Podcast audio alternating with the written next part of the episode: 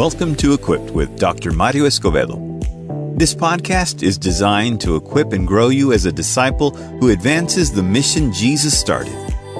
In each episode, Dr. Escobedo discusses timeless biblical truths. You'll learn how to apply those truths and continue to grow as a disciple of Jesus. So settle in and get ready to be equipped. And now, here's the host of Equipped, Dr. Mario Escobedo. Greetings, blessings, and welcome everybody to Equipped, the podcast, episode number four. I'm your host, Dr. Mario Escobedo, and it is a pleasure for me. I'm thrilled to be able to bring you yet another episode of this podcast. Remember that this podcast and every single one of the episodes of this podcast is designed to equip you to grow as a disciple who advances the mission Jesus started. You and I, we are fellow disciples. We're on this journey together to grow as disciples of Jesus because I know that just like me, you want to advance God's kingdom on this earth. You want to fulfill your role in advancing the mission Jesus started. So, every single one of these episodes, my intent, my purpose, my goal is to equip you to grow as a disciple who advances the mission Jesus started. Listen, we're fairly early on into the, the podcast. This is barely episode number four. So I, I still feel the need to tell you that if you haven't listened to episode number one, let me encourage you to take some time to listen to episode number one. You can do it right now, meaning pause this episode and go listen to that first episode, or finish listening to this and then go listen to episode number one. And the reason I'm encouraging you to do that is because in that episode, I tell you a little bit about who I am, share some background information about me, my academic training, my ministerial experience, I also tell you who this podcast is for and what you can expect in this podcast. So you might find that interesting and it'll help you frame this podcast a little bit better, give you an idea, give you some context as it relates to this podcast. Speaking about equipping you to grow as a disciple of Jesus, I've created a workshop, a free workshop. This is a four part video series that I've entitled The Call to Discipleship free workshop that you can get a hold of over on my website, marioescobedo.org. And what I do in this four part workshop is that I look at Matthew chapter 4, verses 18 through 20. And I look at some principles of discipleship that you and I can extract from that passage and apply them to our lives as we seek to continue growing as disciples of Jesus. And what I've been encouraging you to do is if you once you get a hold of this workshop again completely free at my website marioescobedo.org use the information of course for your own personal growth but also use what you learn from that workshop to equip others. Undoubtedly many of you who are listening to this you're leaders in some capacity at your church so you can use that information as you seek to equip others and to disciple others. So head on over to my website marioescobedo.org to get a hold of that free workshop. And there's a link in the description of this episode so that you can go straight there. All right. In this episode, in our equipping time for this episode, we're going to be looking at Isaiah 43, well known passage. And we're going to look at that passage with the intent, as is the intent of every episode, to extract some principles that we can use applied to our lives as disciples of Jesus. But before we get into that, I want to share with you a segment that I call Did you hear about this?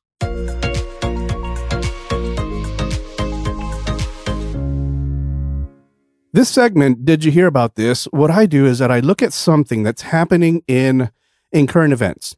Something that's happening in our world today that I feel provides an opportunity for us as disciples to grow, to respond. Listen, we're not of this world, but we're in this world. And so as we see different situations happening in the world, I think it's important for us to think about, to reflect, to pray about how do we respond to certain situations that we see presenting themselves in the world. So I'm wondering if you heard about this. Did you hear about this? And I'm going to reference an article that I found in the online, I think it's an online magazine or it may just be a website. It's called the Daily Citizen. This Daily Citizen website is part of Focus on the Family, that m- massive ministry, great ministry, by the way. But they have this article that was posted on their website on January 28th, 2021. And this is the title of this article. And by the way, I'll leave a link to that article in the description of this episode. This is the title of that article. Big Tech blocks disagreement with transgender transgender ideology. Hyphen Christians must continue to lovingly speak the truth. Now, in a nutshell, what this article is about is Christian voices being blocked on different social media platforms because of their stance on transgender ideology.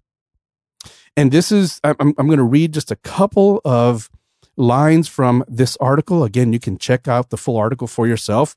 Just click on the link in the description of this episode. But the individuals that they're referencing, people who have been blocked from different social media platforms, were people who either tweeted something or posted something on a social media platform that went against transgender ideology. And these uh, big tech companies, Facebook, Twitter, etc., stated that these people violated the terms of service, and for that reason, they were blocked from their accounts. And uh, it's it's it's it's worth your read. I really do think it's it's worth your read. And here's here's the gist of it. That this is what the article says that if you disagree with the secular, unscientific ideology of transgenderism, that you're likely to get canceled by big tech.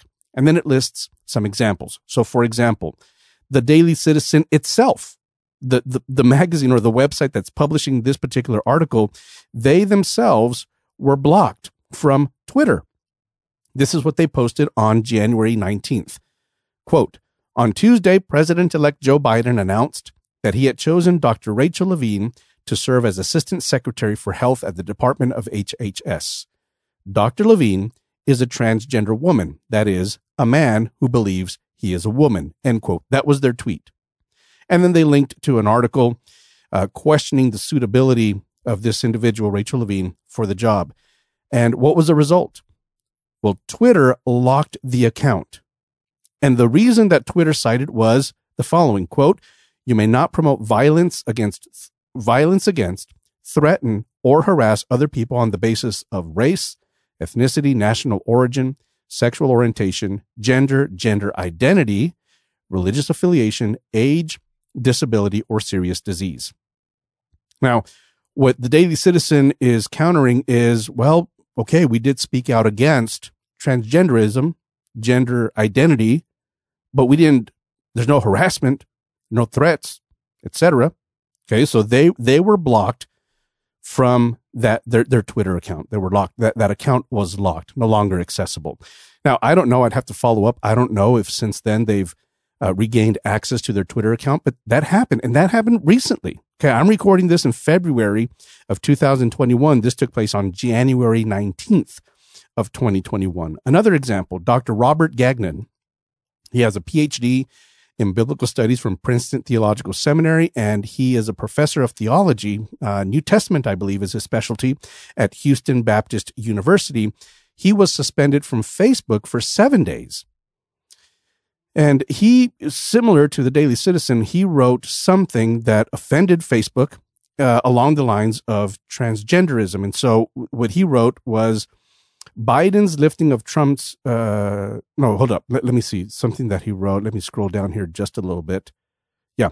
Biden's lifting of Trump's transgender military ban will indeed put women military personnel in the awful position of having to shower with biological males.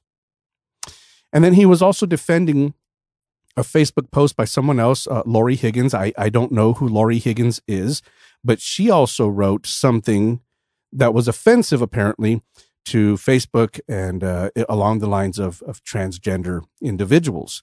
That was a second example. Third example listed in this in this article by the Daily Citizen is Dr. Michael Brown. Dr. Michael Brown has a PhD in Near Eastern languages and literatures, and uh, he has his own podcast. He has a, um, a YouTube channel. The podcast is The Line of Fire. I think he's on the radio, syndicated radio throughout the country uh, has written several books. He's a, he's a, he's a respected uh, Bible scholar. And he wrote this on his Twitter account, quote, Will I get punished by Twitter for saying that in God's sight, Rachel Levine, nominated by Biden to be his assistant secretary for HHS, is a man. That was his tweet. And then he later on, I don't know if this was on Twitter or where he wrote this, but it says, It looks like Twitter answered my question. And what he means by that is that he was locked out of his Twitter account because of that tweet. Now, friends, this is happening. And this is no longer hypothetical. I think a few years ago, maybe even a few months ago, it, it was maybe something hypothetical. Is it possible that Christian voices will be silenced or canceled from social media platforms for posting according to biblical values? That was a question not too long ago. And it was it was a hypothetical. There were some people who were starting to ring that bell, among them Dr. Michael Brown. They were starting to ring that bell. They were starting to sound that alarm. Is it possible? And I think they were making the case, hey, it, this is a direction we see things going. That not too long from now, Christian voices who speak and defend biblical values will be silenced or canceled on social media platforms. That was hypothetical not too long ago. It's no longer hypothetical. It's happening. It, it's it's taking place. Now these are only three examples that I was able to find. I'm sure there are many more. And what I begin to question, what I begin to wonder about is who's next? What happens when Facebook decides that your church's live stream is offensive because your pastor preaches against sin? What happens when Twitter decides that your church's or even your personal Twitter account is offensive and is in violation of their rules and regulations? What happens then? What happens when you get canceled? What happens when your church can no longer live stream?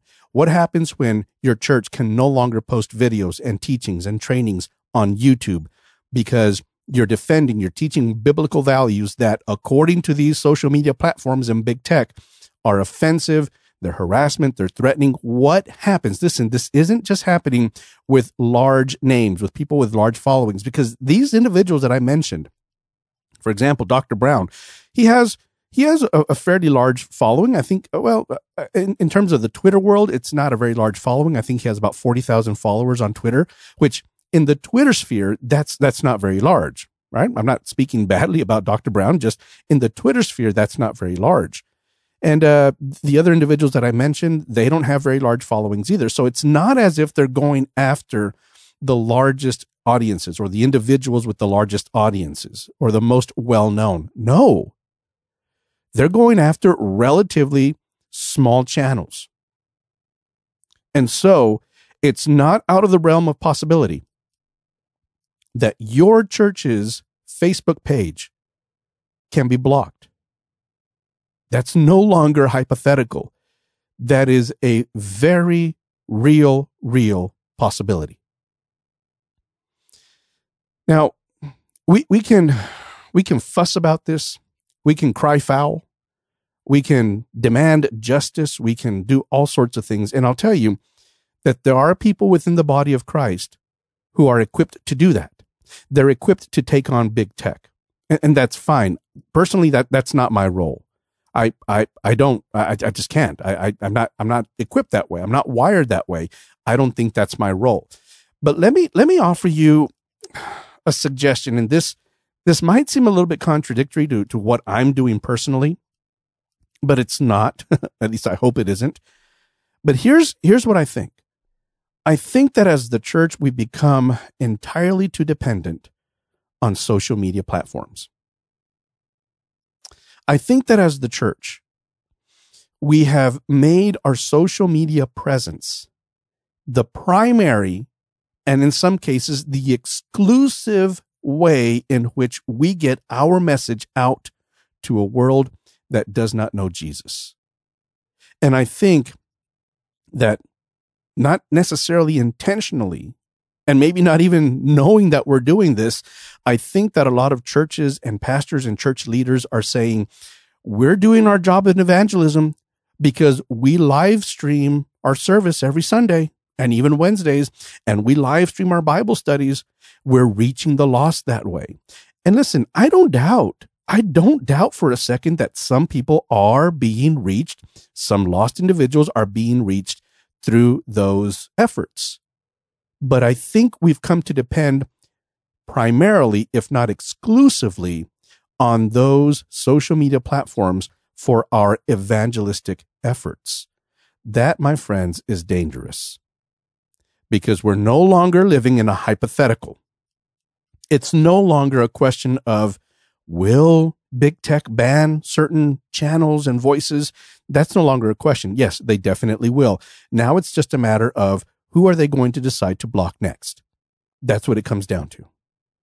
Now, the whole reason that I do these segments of Did You Hear About This is not just to gripe, not just to complain, not just to have something to get off my chest. No, it's, as I say in, in every, every time I do this segment, the reason I do this is to provide some suggestions as to how do we respond as disciples of Jesus to this situation that we see playing out in the world.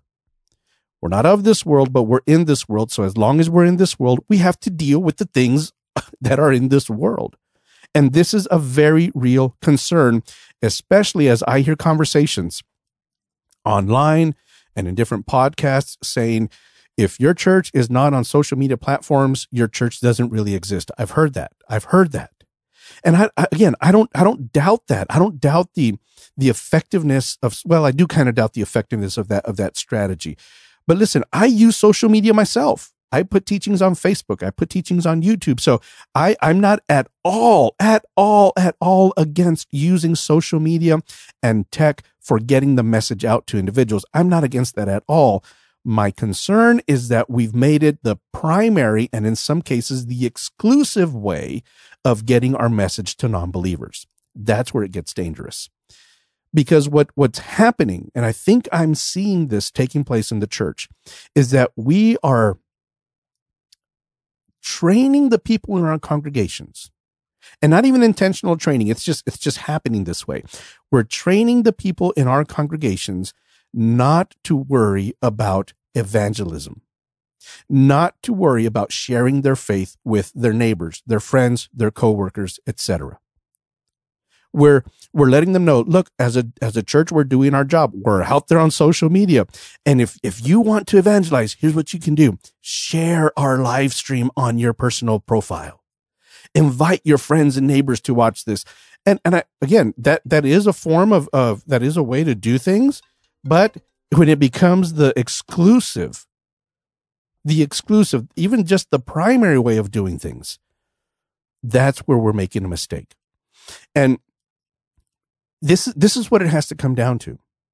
We need to equip. We need to equip the people in our congregations. There's no way around this.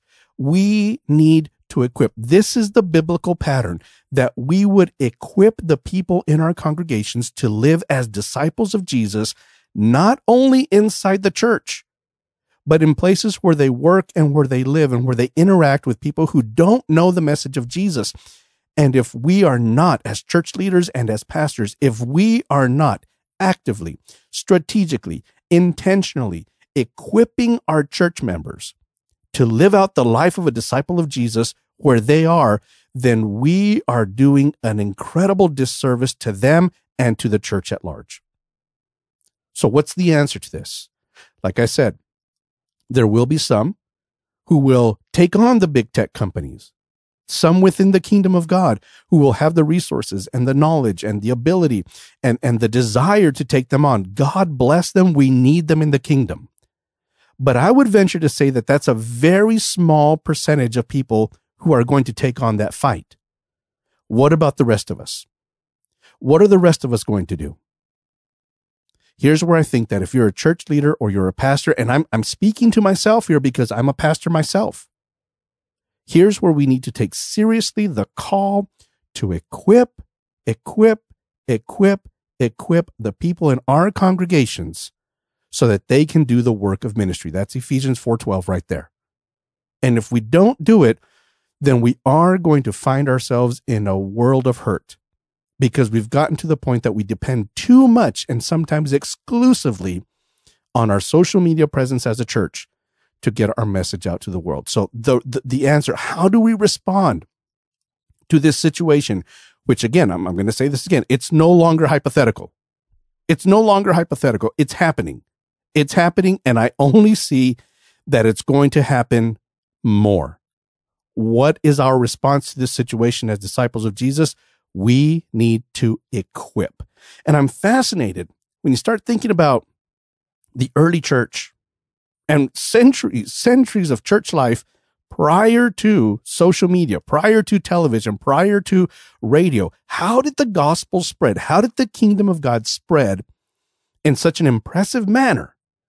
No doubt Christians of every generation used the media, the tools at their, at their disposal, but I have to believe that there was a serious commitment to discipling future generations of disciples. And you and I, we're here now as disciples of Jesus. We're simply the result of generation after generation after generation of disciples who took seriously the call to equip and disciple new disciples for Jesus. And friends, if we don't take that call seriously and begin to take seriously the, the call to make disciples and to equip the saints in our church, we're going to see more of a decline in our churches. So, my call to you, my challenge to you, especially if you're a pastor, especially if you're a church leader, is equip. Invest time, invest resources, invest your energy in equipping the people that God has placed under your spiritual care. This is a biblical mandate. This is what we should be doing. And of course, I pray that through this podcast, you would feel equipped, that you would be receiving the, the equipping that you need in order to be able to equip others and just for yourself to grow as a disciple who advances the mission Jesus started. So that's the end of this segment. Did you hear about this? And now let's get into our equipping time where we're going to talk about Isaiah 43.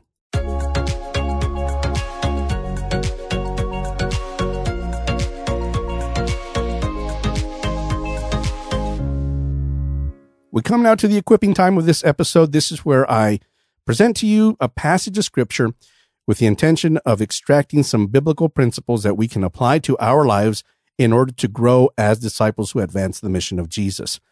And in this equipping time, I'm going to be looking at a few verses of Isaiah 43, specifically verses 16 through 21. Now, just for a little bit of context, what's happening here is we're reading a prophecy of the prophet Isaiah where he's looking forward to the restoration of the people of God after a period of Babylonian captivity. Okay, that's essentially what we're talking about here.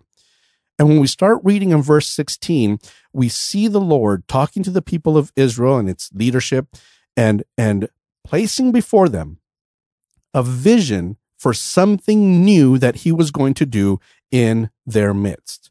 Now, when I start reading this passage, reading these verses, starting with verse 16, I'm going to get to a verse and you're going to say, Oh, yeah, yeah, I'm, I'm familiar with that because it's a verse that we tend to read at uh, New Year's Eve services.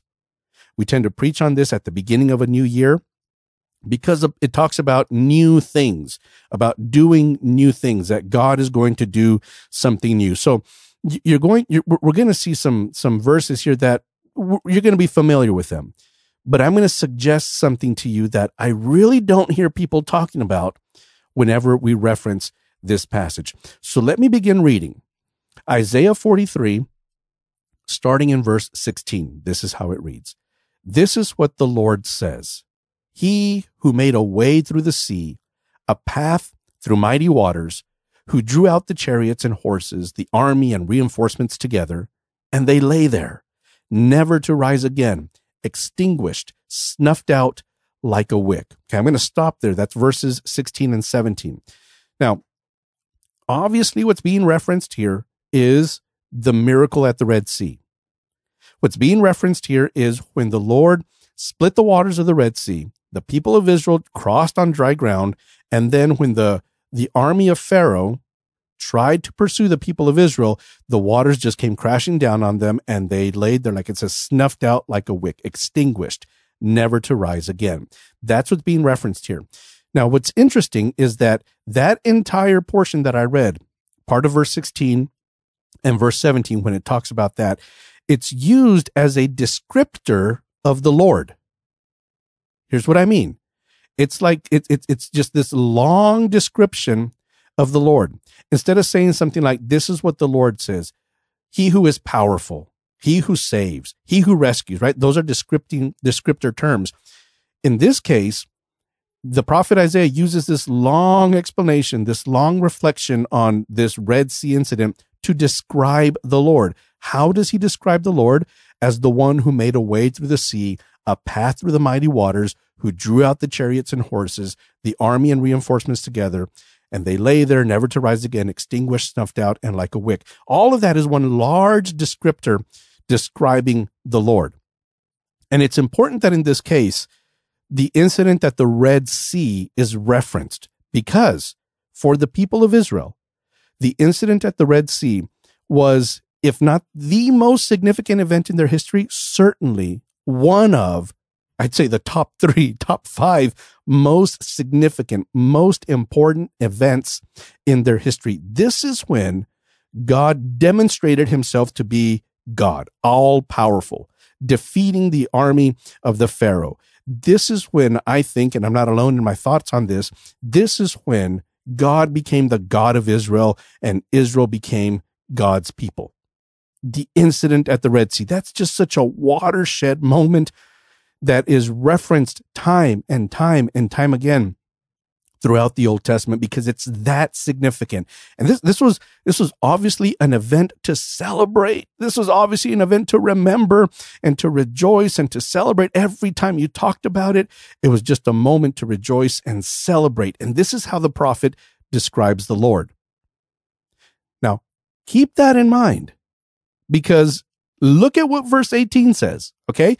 Keep in mind that the prophet just referenced the most significant event in Israel's history, look at the very next thing that he says. Forget the former things. Do not dwell on the past.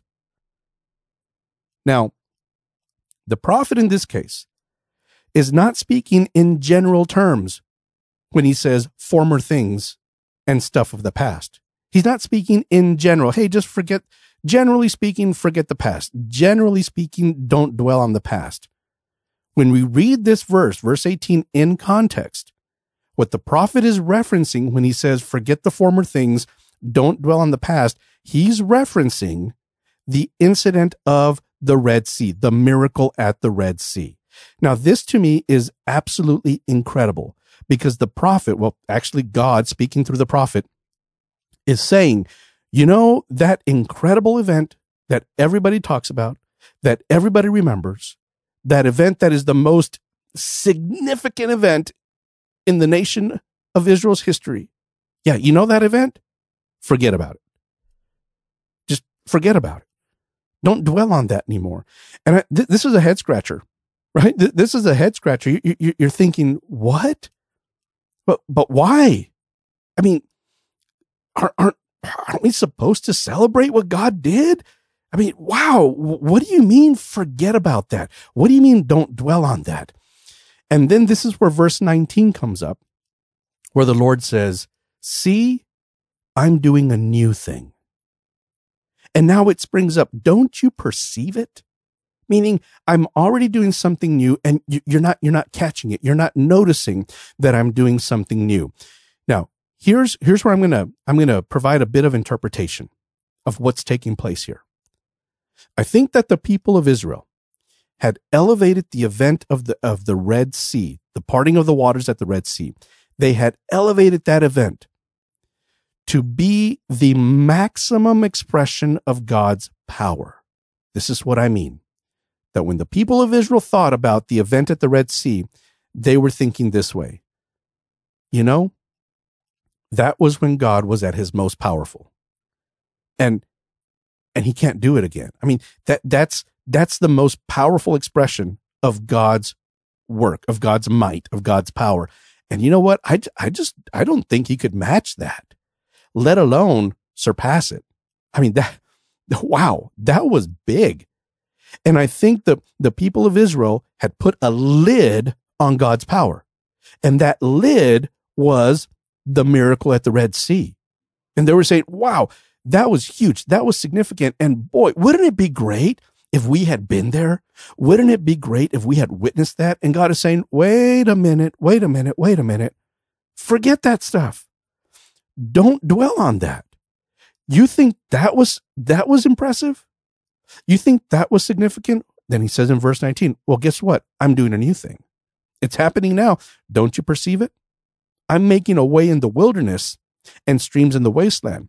Now, notice the reversal here that at the Red Sea incident, the Lord made a way through the water, and here he's making a way in the wilderness. Right? So there's some parallels, but also some, uh, just a bit of a difference. But what the Lord is telling the people of Israel here is, you've limited my power. You think that my power was maxed out at the Red Sea incident, and you ain't seen nothing yet. If you think that that was the maximum expression of my power, of my miracles, you are sadly mistaken. So, what I need you to do is I need you to forget the past. I need you to forget that incredible miracle that's been passed on generation after generation because instead of motivating you to believe that I can do powerful things, it's hindering you from believing that I can do powerful things because you think my power was maxed out there. And so through this, by telling the people of Israel to forget not just something general in the past, but the most significant event of their past, he's saying, forget that because I'm going to do something that that's going to surpass that. It's going to be greater than that. It's going to be bigger than that. But so long as you're holding on to that memory and thinking that that was the apex of my power, you are never going to perceive, you're never going to see the new thing that I will do that will surpass what I did in the past.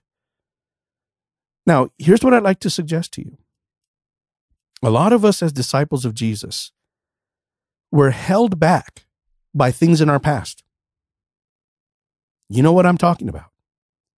There are things in our past that keep us from moving forward.